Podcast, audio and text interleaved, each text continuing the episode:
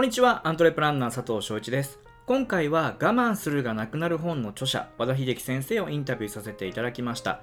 和田先生は精神科医として活躍しながら映画監督、受験アドバイザー、小説家など多方面でご活躍されております。本書は我慢をするからいつまでも幸せになれないとの主張から今日から我慢をやめるための方法が書かれています。本書を執筆することになったきっかけや我慢することでどんな悪影響があるかなどをお話しいただきましたのでお聞きください。えー、まず本書を執筆されたきっかけを教えていただいてもよろしいでしょうか？そうですね。えーっと、本書を、まあ、あの、出版したきっかけっていうのは、もともと僕は、あのーせまあ、精神科の医者っていう立場からね、あのー我慢っていうのが、あ、精神科の医者だけじゃなくて、アンチエイジングと精神科の医者の立場から我慢っていうのが、はいまあ、良くないんじゃないかっていう考え方を持ってるんですね。それで、昔、まあ、あの、特にアンチエイジングを勉強するようになって、その、あの、いわゆる人間が老化するはい。一つの原因として、例えばその、日本人っていうのは割と節制型の、まあ、あの、せ生活をする。例えば、肉を食べちゃがいけないとかさ、はい。コレステロールが高いものを食べちゃいけないとかさ、ね。はい。そういうのがあると。はい。で、ところが、あの、統計を取ってみると、日本人っていうのは、肉を食べる量が増えるに従って平均寿命が伸びてきたわけだし、それから、あと、やや小太りぐらいの人が一番長生きしてる。うんうんうん。で、コレステロールが高い人が長生きしてるっていうようないろんなことが分かってきたわけですね。で、調べてみると、まず、二つやっぱ大きなポイントがあって、はい。日本人にとってみたら、まず、まあ、まあ、三つぐらい大きなポイントがある。あ、まあ、まあ、老化っていう意味で我慢するから老化するって、老化っていう観点から言うと、はいまず、あの、僕は、ああの、クロード・ショーシャー先生っていう、はい。まあ、あの、まあ、世界的なアンチエイジングの権威の人に習っているわけなんですけども、はい。そのクロード・ショーシャー先生っていうのはダイアナ妃の主治医だったり、今、その、まあ、後藤久美子夫妻とか、うんジャッキー・チェーンだとか、アンディ・ラウダとか、まあ、コン・リーダーとか見てる人なんだけども、はいそのアンチエイジングの方ね。はいその人にの考え方でもやっぱり栄養っていうのは足りない方が老化するわけであって、うんうんやっぱり十分に足りてないと肌のツヤであれ、代謝であれ、みんな老化の方につながってしまう。はい。っていう、まず、老化予防の観点から見ても、その食べれるものを我慢するだとかうんうん、十分なタンパク質を取らないっていうのは危険っていうことが分かったわけですね。で、もう一点の観点からすると、はい。これはまあ、あのーいわゆる、老化っていうこと以上に、まあ将来長生きできるかどうかっていうことに割とつながるんだけども、その、まあ、欧米諸国、例えばアメリカなんかが一番いい例なんだけど、はい。やっぱり死因のトップは心筋梗塞なんですよ。で、イギリスもドイツも心筋梗塞が死因のトップなのね。で、そういう国って日本のやっぱり4倍から5倍ぐらい心筋梗塞で死んでいて、アメリカの場合、癌で死ぬ人の1.7倍ぐらい心筋梗塞で死んでるんですよ。へそうすると、心筋梗塞を減らさなければいけない国は、痩せろだとか、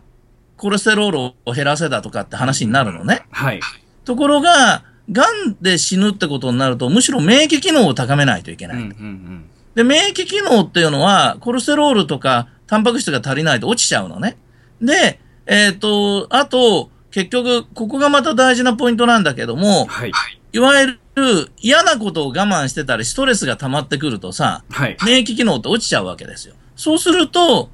その、日本の医者たちっていうのはあんまり、その、特に大学の医学部の教授とかって名前だけ偉い人たちは、結局、統計データを全く無視して、アメリカ人は肉を減らせとか、コレステロールを減らせとか痩せろって言ったら、それを丸真似しちゃうんですよね。なるほど。だから、あのー僕らから言わしたらさ、はい日本人に合わせろっていう考え方はあるわけですうんよ。で、そのくせして彼らはさ、お金もらえるから、知見を、知見っていうのはその、外国で認可されてる薬を日本で認可するためにはさ、はい。日本人の体質と外国人の体質は違うんだから、うんうんちょそのちゃんと知見をしないと認可しないっていうふうに言ってるわけよ。じゃあさ、食べ物が違う国で、完全に疾病構造も違う国なのに、うんうん。その外国で肉を減らせって言ったら、その丸真似して肉を減らせっていうのはさ、ものすごい矛盾だと思うんだけど。だから自分たちの金儲けに、な、つながることに関しては日本人とアメリカ人は体質が違うっていうのに、はい。その、なんだろう、その、まず、その、日本人とアメリカ人が、だから、その、いわゆる食生活とか、うんうんそういうことに関しては日本人とアメリカ人の疾病構造も違えば食生活も違う。はい。例えば、その肉を減らせって言い出した時ってアメリカ人って1日 300g 肉を食ってたわけですよ。それを 200g に減らそうって目標だったのね。うんで、その当時、日本人ってまだ 70g ぐらいしか肉を食べてなかったんですよ。それなのに、さらに減らせって言ってるわけね。で、その当時、1日 100g 肉を食べてた沖縄の人の方が日本人より長生きだったわけですよ。はい。ただ普通だったら増やした方が良さそうだなって考えるはずなのに、そういう発想もないのね。だから、その、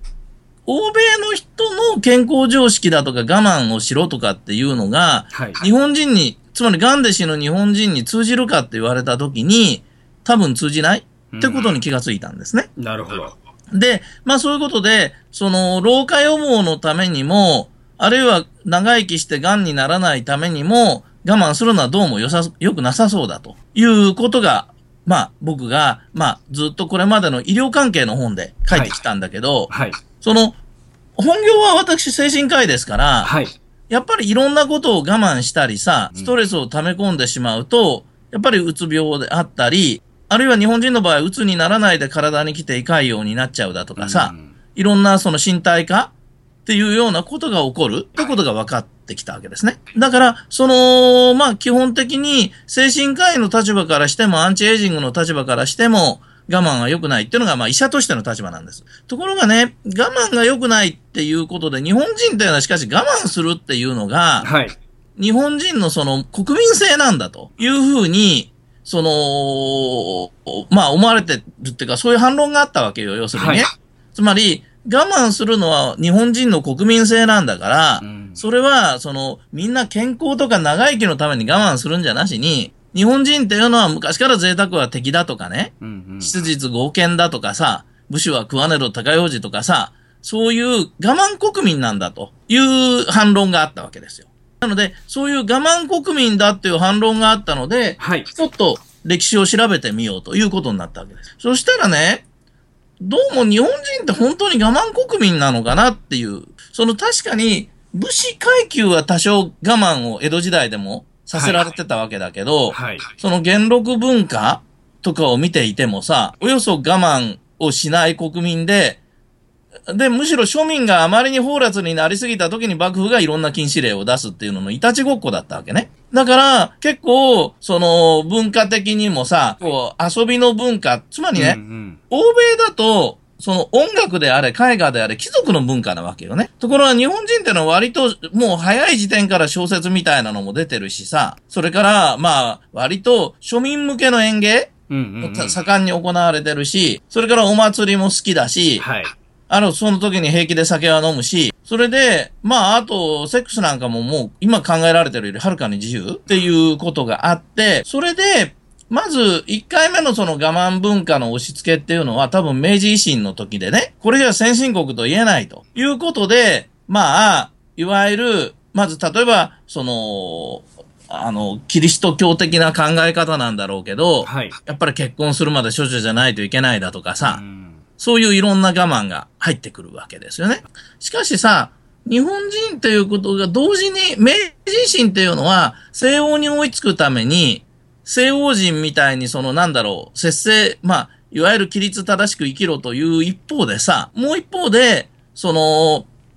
あの、日本人の場合、その貧しい国から豊かな国になっていくっていう過程でもあるわけです。で、貧しい国から豊かにな国になっていく過程っていうのは、我慢が減ってくるってことだよね。つまり貧乏な国の時っていうのはいろんな我慢しないといけないわけだけど、国が豊かになってくると我慢しなくていいっていう考え方がだんだん強くなってきて、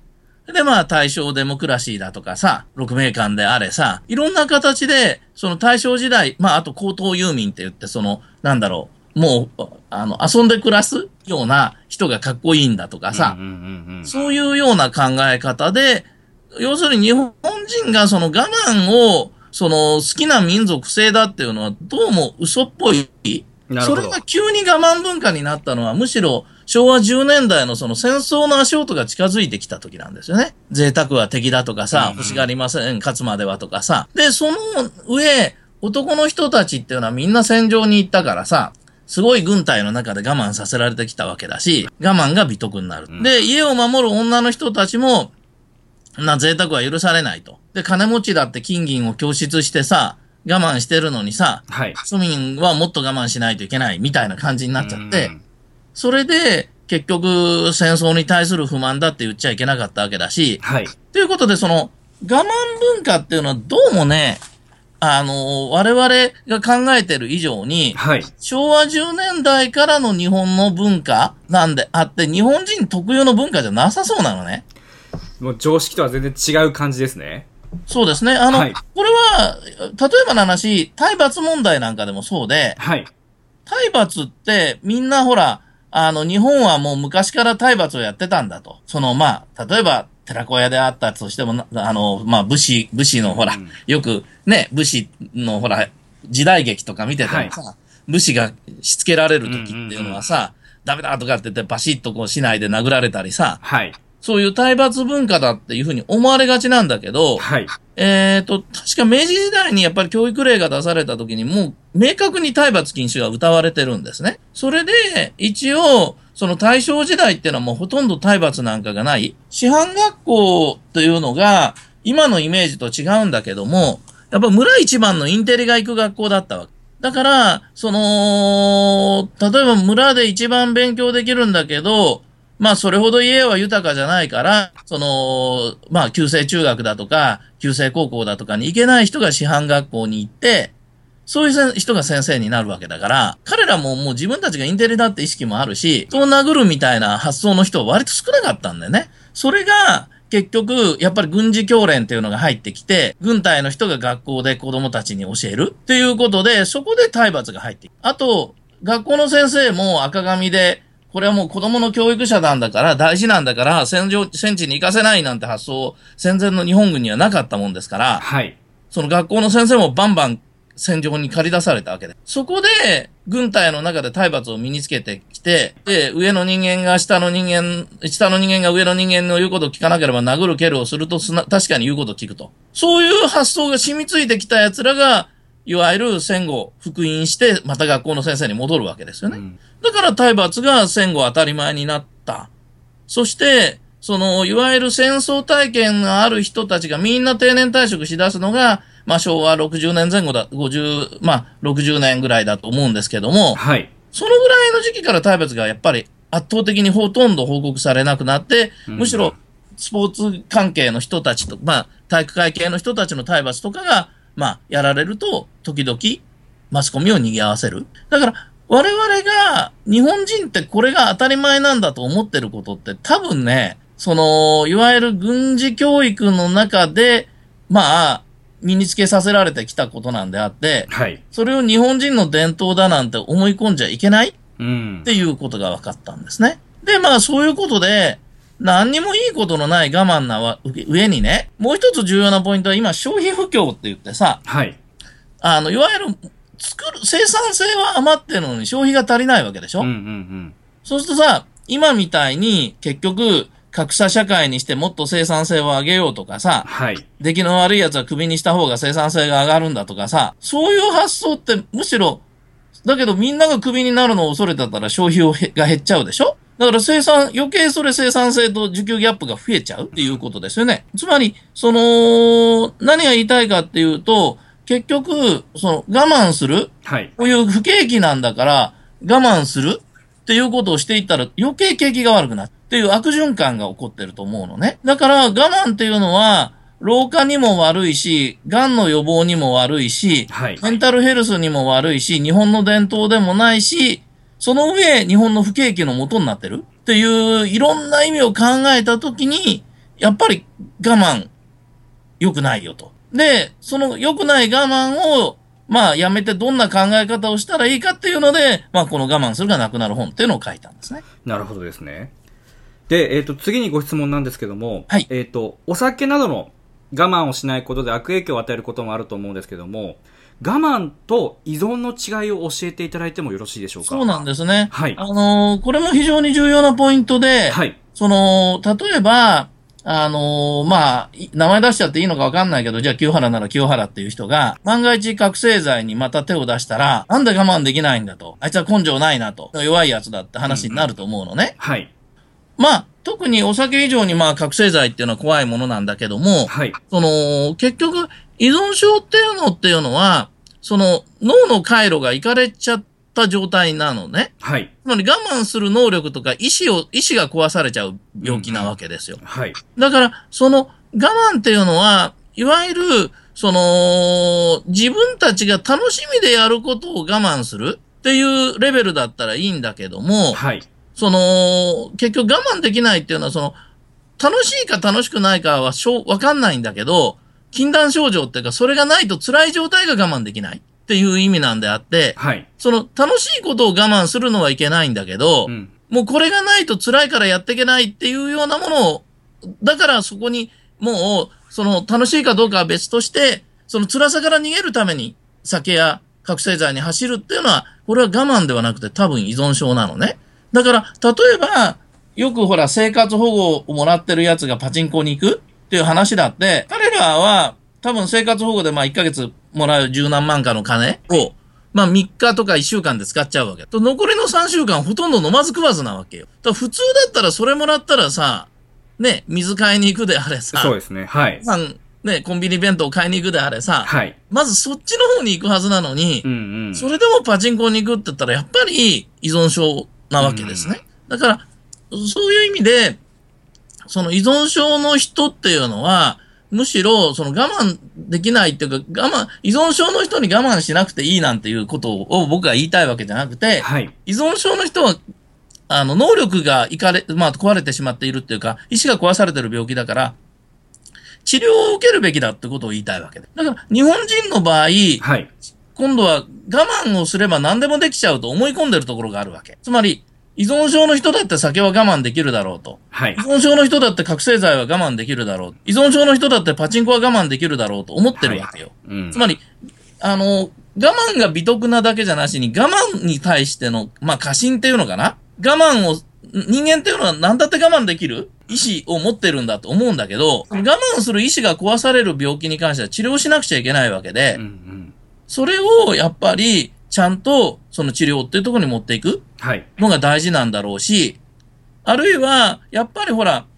あの、例えば覚醒剤っていうのは、打った人の6割ぐらいの人が依存症になるからね。はい。だから禁止されてるわけじゃない？はい。だけど、お酒だって大体飲んでる人の5%ぐらいが、まあ依存症になると言われている。日本人の場合はお酒が全く飲めない人が半分ぐらいだからね。200万人とか300万人で依存症が住んでるんだけど、まあそういうことですよね。と、例えばパチンコとかだって、まあやってる人の大体6人に1人が依存症になってるわけですね。と、普通だったら、大体依存症になる人が5%を超えるとね、半分を超えると禁止するとか、3割を超える、2割を超えると禁止するとかっていろいろあるんだけど、普通はだからそういう、まあ、たくさんの人を依存症にするものってのは禁止をするかもしくは、まあ、アルコール程度の数パーセントって言うんだったらタバコなんかもそうなんだけど、はい。広告を禁止するとかしてるわけよ。つまり、だって、それは、に、あの、たたかが3%であったにせよさ、はい。テレビを見てる人が1億人いたらさ、300万人の人に悪影響を与えるわけだからさ。はい。だから、その、お酒を、まあ、その我慢、例えば依存症の治療をしてる人が、はい。また酒のコマーシャルを見てうん。飲みたくなっちゃうっていうのはまずいことだからね。はい。だから、お酒を飲んでるシーンはコマーシャルでやらないっていうのがもう WHO も言ってることだし、うん欧米の国は全部やってんのに日本はやってないわけですね。だから日本で一番我慢できてないのはテレビ局の人たちが年収1500万を維持するために外国で禁止されてることでも我慢できなくてついつい広告をやっちゃうっていうことが問題だと思いますよ。では次にですね、我慢することっていうのは人の見た目にも影響してくるものなんでしょうか？まあそうですよね。結局、その外見っていうものがまずはい2つの点で、栄養が足りてない人は外見が老け込みやすい。うん。だからまあ、美人女優とかって言われてる人でも、はい。痩せ型の人っていうのが意外にやつれて見えるのに、その、例えば赤木春江さんとかさ、はい。90過ぎても若々しかったりするじゃない、うんはいやっ。ぱり、やっぱり、その、ふっくら型っていうのは、年を取ると、むしろやっぱり、その、老けて見えにくいっていうことがありますよね。なるほど。それが一つと、はい第二点はやっぱり、確かにあの、僕らがよく精神科だからわかるんだけど、はい。うつ病とかになったらもう年がいっぺんで10歳ぐらい経っちうんと取っちゃう感じがするのね。はい。だからまあ、僕らがやっぱり普段見ているうつ病の人たちっていうのは、本当にあっという間にうつになると老け込むうんということがあるので、はい。やっぱりこうストレスを溜め込んだりさ、はい。気分が落ち込んだ状態が続くと、まあ、外見的には老け込んでしまう。あともう一つはやっぱり、そうやって結局、あの、いろんなことを我慢してたりさ、例えばの話、エステに行くのは贅沢だわとかさ、はい。その、髪を染めるのはうん高くつくとかってやってるとさ、うんやっぱり、これはまあ、服であれなんであれさ、年を取れば取るほどさ、服とか化粧とかさ、はい。そういろんなものに金かけないと老けて見えるじゃない？うんうん。若い人はさ、もうどんなに汚い格好をしてようが若々しいわけで。だから、やっぱりそういう外見に対する影響ってのは大きいと思いますよね。なるほどですね。はい、ありがとうございます。それではあっという間に時間になってしまいましたので、最後にお知らせがあるということで教えていただいてもよろしいでしょうか？そうですね。えっ、と、私、だから、この、あまあ、我慢するがなくなるっていうのは、だから僕にとってみたら非常に大事な本なわけですけども、はい。この本がですね、えー我慢するがなくなる本。これは、えーパル出版というところからですね、はい。今年の6月22日初版発行ということでですね、はい出ましたので、ぜひ買っていただきたいと思います。はい。ということで今日は和田秀樹先生にインタビューさせていただきました。ありがとうございました。はい、どうも。